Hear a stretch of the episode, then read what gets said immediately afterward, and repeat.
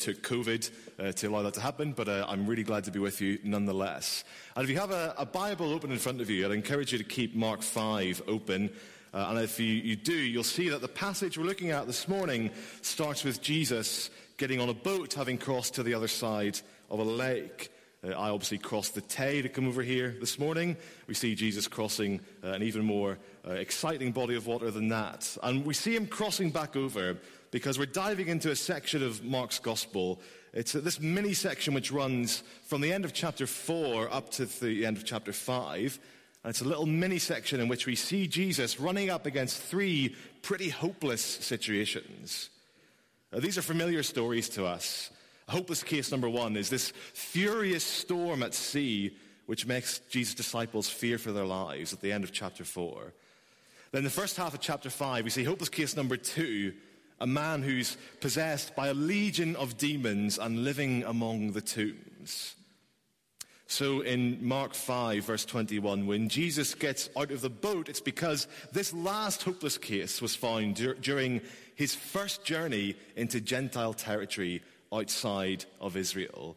Not much further away than Saint Andrews is from Dundee geographically, but spiritually distant from God, where there was no one who knew the God of Israel. Jesus has just come back from there, and even, even while there, even while on spiritual away territory, Jesus demonstrated that God's kingdom grows even there, and that Jesus himself is the king with authority in the kingdom of God.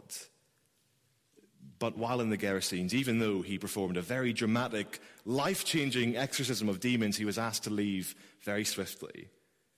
And so this morning we read about the return of the king, the return of King Jesus back to home turf, back in Israel, and where his reputation has already been growing. Uh, that's why we see this great crowd gathering to meet him off the boat. But we also see from this setup in verses twenty-one to twenty-four that Jesus is once again greeted immediately by another hopeless case. Whereas in the first half of chapter five, it was a demon-possessed man who fell at Jesus' feet as soon as he saw him. Here it's someone very different. Uh, here it's a member of the Jewish ruling elite who does the same thing. He falls at the feet of Jesus, but for a very different reason. We read his anguished words, "My little daughter is at the point of death. Come and lay your hands on her so that she may be made well and live." His circumstances are very different from the demon-possessed man. But we see here that he is every bit as hopeless as that demon-possessed man. So two chapters, Mark chapter four, Mark chapter five, four totally hopeless situations. But what we'll see this morning is that when Jesus comes up against hopelessness, Jesus wins. And Mark's aim in this whole section is to demonstrate that Jesus' identity is that he is God's king, God's king with real authority, and also to draw the reader, therefore, to respond rightly to the king by having faith in and following him. And so to that end, we're going to look at this passage together under two headings: recognize the king and respond to the king. So first of all, recognize the king. And we recognize his kingship by knowing, first of all, that he has authority over sickness. So we've met hopeless case number one in this story, but we'll revisit Jairus slightly later. But it's on the way to Jairus' house that Jesus encounters another hopeless case, hopeless case number two. As we read from the second half of verse twenty-four, a great crowd followed him and thronged about him, and there was a woman who had had a discharge of blood for twelve years, and who had suffered much under many physicians, and had spent all that she had, and was no better, but rather grew worse. So the, the suffering of this woman is right there and easy to see on the face of it. She's had this menstrual hemorrhage for twelve years. And it's obvious enough that that will mean a lot of pain and discomfort. And going through all of that for twelve years is pretty bleak. That will be true in any time or place. But then we remember the context of where this woman is. And we realize that for her it's even worse. Living in this society where menstrual bleeding was considered unclean, means that as well as all the physical suffering and distress, for the last twelve years, this woman's life has been one of ostracization and stigma. Cut off from community and friendship and fellowship. Not unlike the leper that we meet in Mark, all the way back in chapter one. I think we all know it's a pretty awful thing to be unwell, especially if that's a chronic thing. Now, just imagine going through an unending chronic illness, one which makes you very uncomfortable and, and, and in pain, and going through that in a way in which everyone you love, everyone you know, wants to stay as far away from you as possible. Well, that's the kind of hopeless situation that this woman finds herself in. But what's more, as the text itself draws out here, she's been left penniless, having spent everything she has trying to find a cure. Twelve years of moving from one doctor to the next, from the elite of the medical establishment to home remedies to any charlatan or quack promising a miracle cure, thinking maybe, maybe this time this will work. But of course it hasn't. And actually we read that she's only grown worse in spite of all these medical interventions. It's not unlike the demon-possessed man that we meet in the earlier part of Mark chapter five, in that this woman has a problem that absolutely nobody can help her with. And that makes what follows all the more dramatic. We tend to let stories like this wash over us because we're so familiar with them, but she's completely hopeless, completely void of any cure or help. And then we read, verse twenty-seven, she'd heard the reports about Jesus and came up behind him in the crowd and touched his garment. For she said, if I touch even his garments, I will be made well. And immediately the flow of blood dried up, and she felt in her body that she was healed of her disease. You know, I once had a, a very mild, persistent health problem. It went undiagnosed for eighteen months or so, until my doctor finally got to the bottom of it, and all I needed to do was take a couple of tablets. And I remember the first day of waking up when those tablets had worked, and it was amazing. I felt like a completely different person. I suddenly realized that for a year and a half I've been waking up every morning feeling uncomfortable and in pain, and all of a sudden I wasn't. And it was like a new lease on life. And so we can only imagine how this woman must have been feeling in this moment. Uh, years and years and years of chasing a cure that couldn't be found, and yet the very second The very second she reaches out and touches Jesus' clothes, she's cured instantly. In an instant, she's gone from hopeless, helpless, and cut off from the community to healed and restored the next. And yet, as we see a few times in this section of Mark, if we were to read the whole thing, the first recorded response to this miraculous, this delightful thing is unexpected fear. Verse thirty, Jesus, perceiving in himself that power had gone out from him, immediately turned in the crowd and said, who touched my garments? And his disciples said to him, you see the crowd pressing around you, and yet you say, who touched me? And he looked around to see who had done it. But the woman, knowing what had happened to her, came in fear and trembling and fell down before him and told him the whole truth. Uh, just notice there, the, the utter perception, the utter control of Jesus. Uh, people are pressing in around him on every side. So when he says, someone touched me, his disciples are like, well, yeah, no kidding, Jesus. Just look around you. Of course someone touched you. But Jesus knows exactly what's happened. And he wants to speak to the person whom he knows he's just healed. And now we imagine what must be going through this woman's head in that moment. We can picture her that she, she's become accustomed to a life of stigma and shame, of being almost literally avoided like the plague. And now, having tried to very discreetly and anonymously reach out to someone she knows to be a holy man, that very same man is now turning around in the crowd and looking for her. Just like Jairus earlier, she ends up falling down before Jesus. But rather than out of desperate pleading, she's falling down in trembling fear. Of course she's afraid. She's probably afraid because she's expecting to experience admonishment and anger from Jesus. How dare you touch me, unclean woman? probably the kind of reaction she'd be used to over the last twelve years.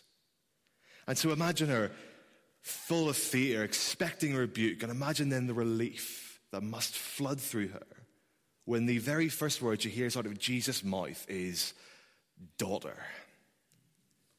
His response is so kind, so compassionate, so full of dignity and generosity, things that she would have been so unused to at this point in her life. "Daughter, daughter, your faith has made you well. Go in peace and be healed of your disease." It's an amazing reversal of fortunes for this poor woman. She's been outcast and derided. Now she's accepted and valued. She's been ostracized and maligned, but Jesus treats her with dignity and sends her off in peace, restored to fellowship with her community. And even more fundamentally than that, she's been living without hope, and she goes away with something even greater, a real and tangible end to her suffering. Once again, when Jesus comes up against hopelessness, Jesus wins. So we recognize the king in that he has authority over sickness. We recognize the king as well in that he has authority over death.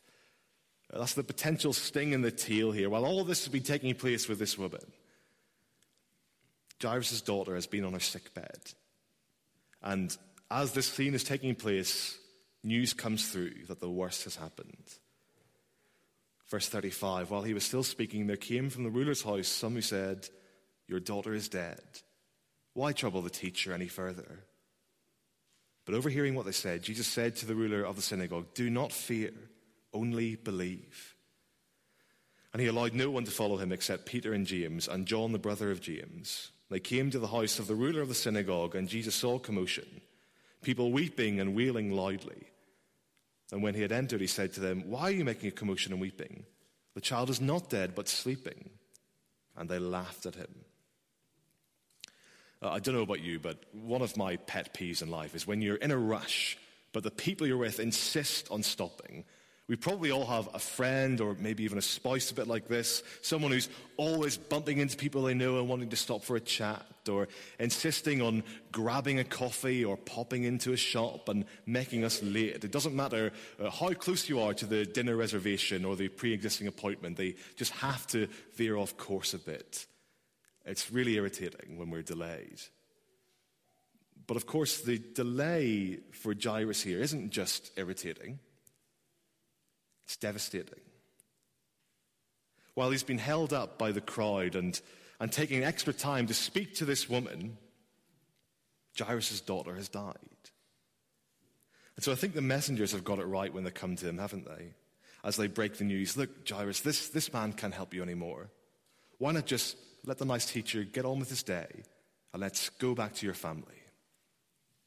And I wonder if maybe they're even quietly wondering to themselves why Jairus has wasted these last precious moments when he might have been by his daughter's side, holding her hand. Instead, he's been off on this fool's errand, chasing down a faith healer who doesn't seem the least bit interested in helping out.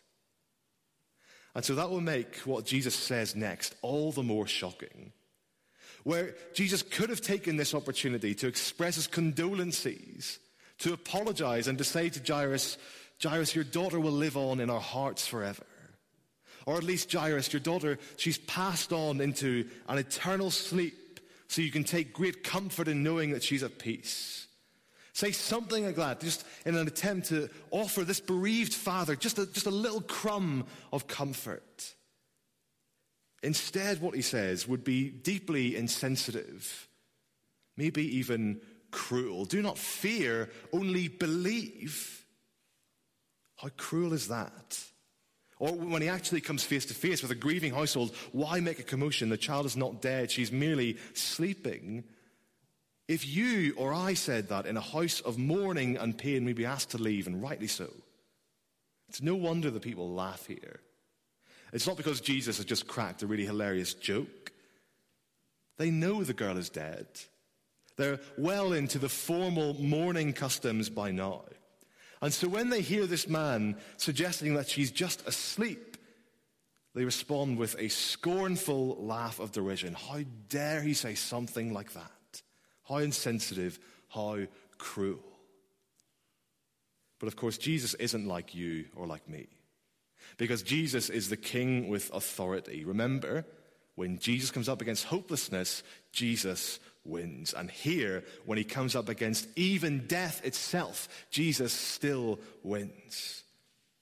As we read from verse forty, he put them all outside and took the child's father and mother and those who were with him and went in where the child was. Taking her by the hand, he said to her, Talitha Kumi, which means, little girl, I say to you, arise. And immediately the girl got up and began walking, for she was twelve years of age. And they were immediately overcome with amazement. And he strictly charged them that no one should know this, and told them to give her something to eat. I see that word immediately comes up a lot in Mark. This is how much authority Jesus has. When he speaks, the wind and the waves listen. When he speaks, the demons tremble and obey. When he commands someone to get up, not even death can hold that person back. And all this is because, once again, we are seeing here that Jesus is the king with authority. We recognize our king and take heart. I mentioned those other hopeless cases earlier, in which Jesus shows his authority over nature and over evil spirits and demons. But actually, when we think about it a little more, in all of those stories, this whole section is really just a sign of what's going on here at the very end. When the storm at sea comes, Jesus' disciples say, don't you care that we're dying? The man with the legion of demons is living among the tombs. It's as if he's dead. The bleeding woman is devoid of hope and cut off from the world around her. It's as if she's dead. All of these stories are demonstrating Jesus' kingly authority, supremely pointing towards his authority over the ultimate effect of our sin and rejection of God, his authority over death itself. And so as we recognize our King in this passage this morning, that's what we're being drawn to see clearly. Yes, Jesus is a compassionate King, reaching out to the suffering and the helpless and treating them with kindness. Yes, he's the glorious King, bringing hope to situations where hope seems lost. But what's even more than that, Jesus is the conquering king, the king with authority over even death. It's another one of those things that we talk about so much in the Christian life that it's easy to let it wash over us. So it's helpful to pause for just a minute and say to ourselves, isn't that amazing?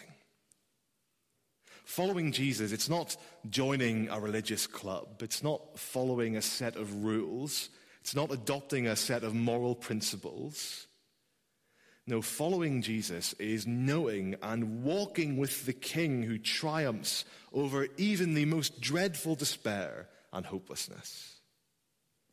Following Jesus is knowing the one who stares death itself straight in the face and, unlike anyone else who's ever lived, makes death itself blink.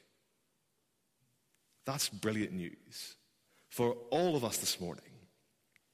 This last part of Mark five is a reminder for us that a world without death, it's not a pipe dream or an illusion, it's a person. And it's a really wonderful thing to recognize that. But again, we're being drawn to do more than just recognize that. Seeing, recognizing that Jesus is the King means we need to decide how we'll respond to him. And that's our second point. We recognize our King, and we're being drawn to respond to the King. I mentioned to the children earlier, but something that we see throughout these stories, that there are two reactions to Jesus, fear or faith. And we see them both come up again here. First of all, do not fear. As we've seen, there's fear in both the main characters that we meet here. There's fear in the woman's trembling response to Jesus, fear of reprisal and rebuke, fear of being seen and having to give an account of herself to a holy God. And of course, we see fear in Jairus too, naturally, rightly fearful over his daughter, fearful over the ultimate end of sin, death itself. And so in a sense, the fear that we see in this passage is only natural and right. After all, what other response could be more appropriate in the face of death or in the face of a holy and just God? I'm sure that in a congregation of this size, we, if we were to sit together and list all of the hard things in life that we're facing even this week, all the things that are causing us anxiety, causing us fear, we'd be here for quite a while. Well, for all of us who are feeling fearful this morning, let me then draw us all to gaze together at our King.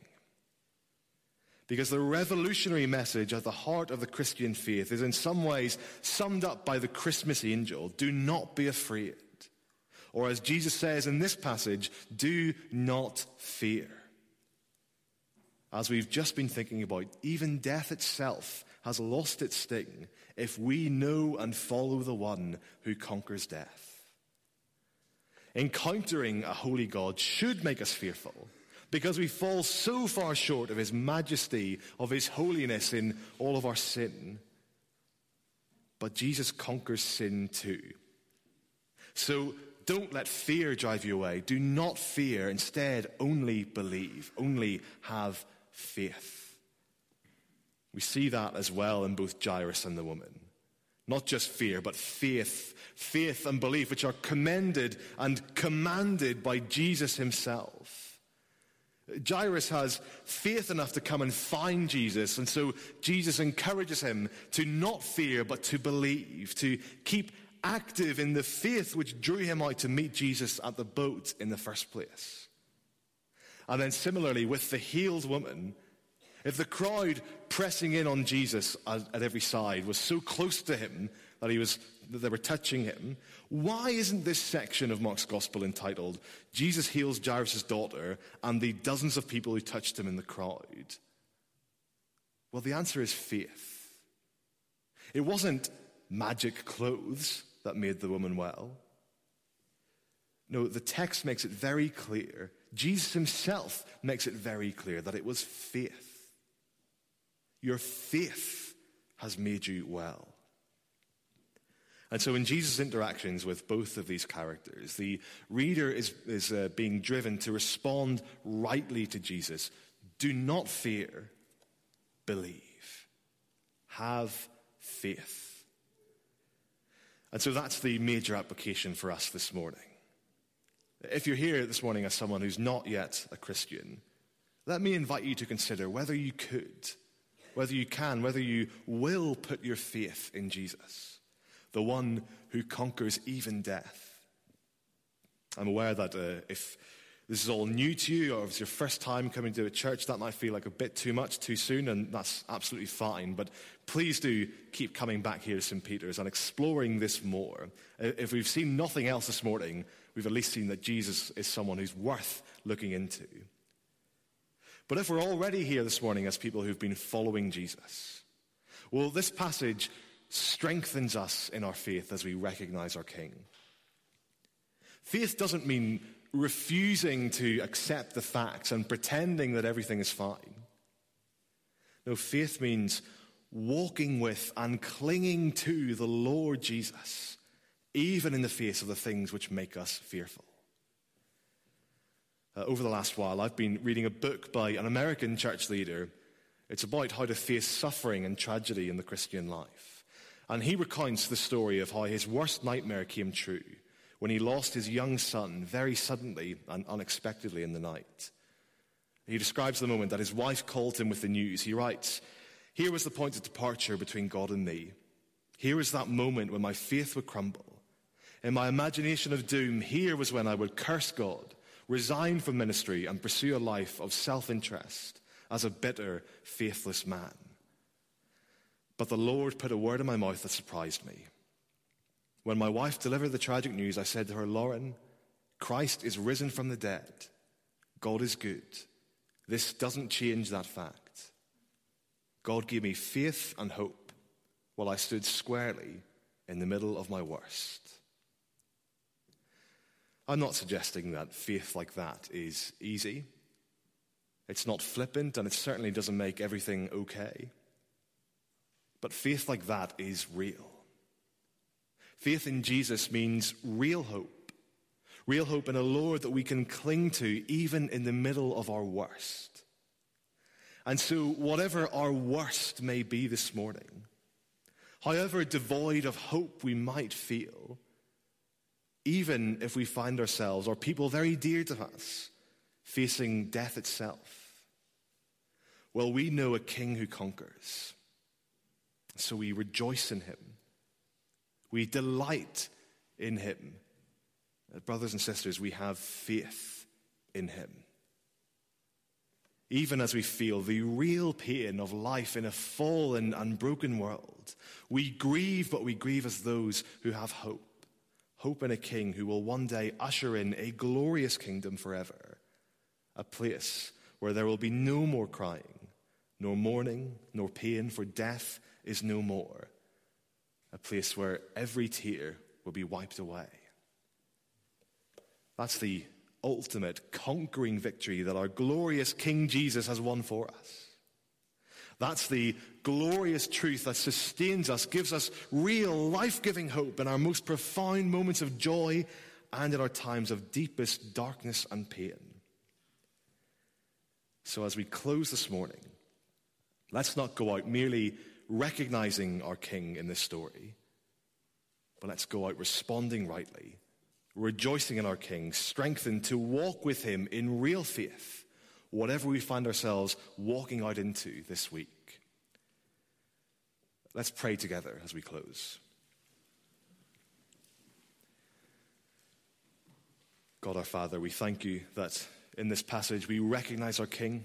We see the great tenderness and compassion and authority of Jesus, and we see the real life-changing, life-giving hope that only he can bring, because he's the King who has conquered sin, the King who has conquered death. And so we pray that as well as recognizing him, you would help us to respond this morning in real faith. We pray that knowing Jesus has conquered would sustain us by your Spirit today, this week, all our days, in knowing that even as we face up to the worst things of this world, we do so safe in the hands of the King who has conquered. And so we pray that you would sustain us and strengthen us. We pray that you would be glorified in us this week. In Jesus' name, amen. Well, we're now going to stand and sing again. Uh, Jesus is a glorious King, one of magnificent, marvelous, and matchless love. So let's stand and sing his praises together.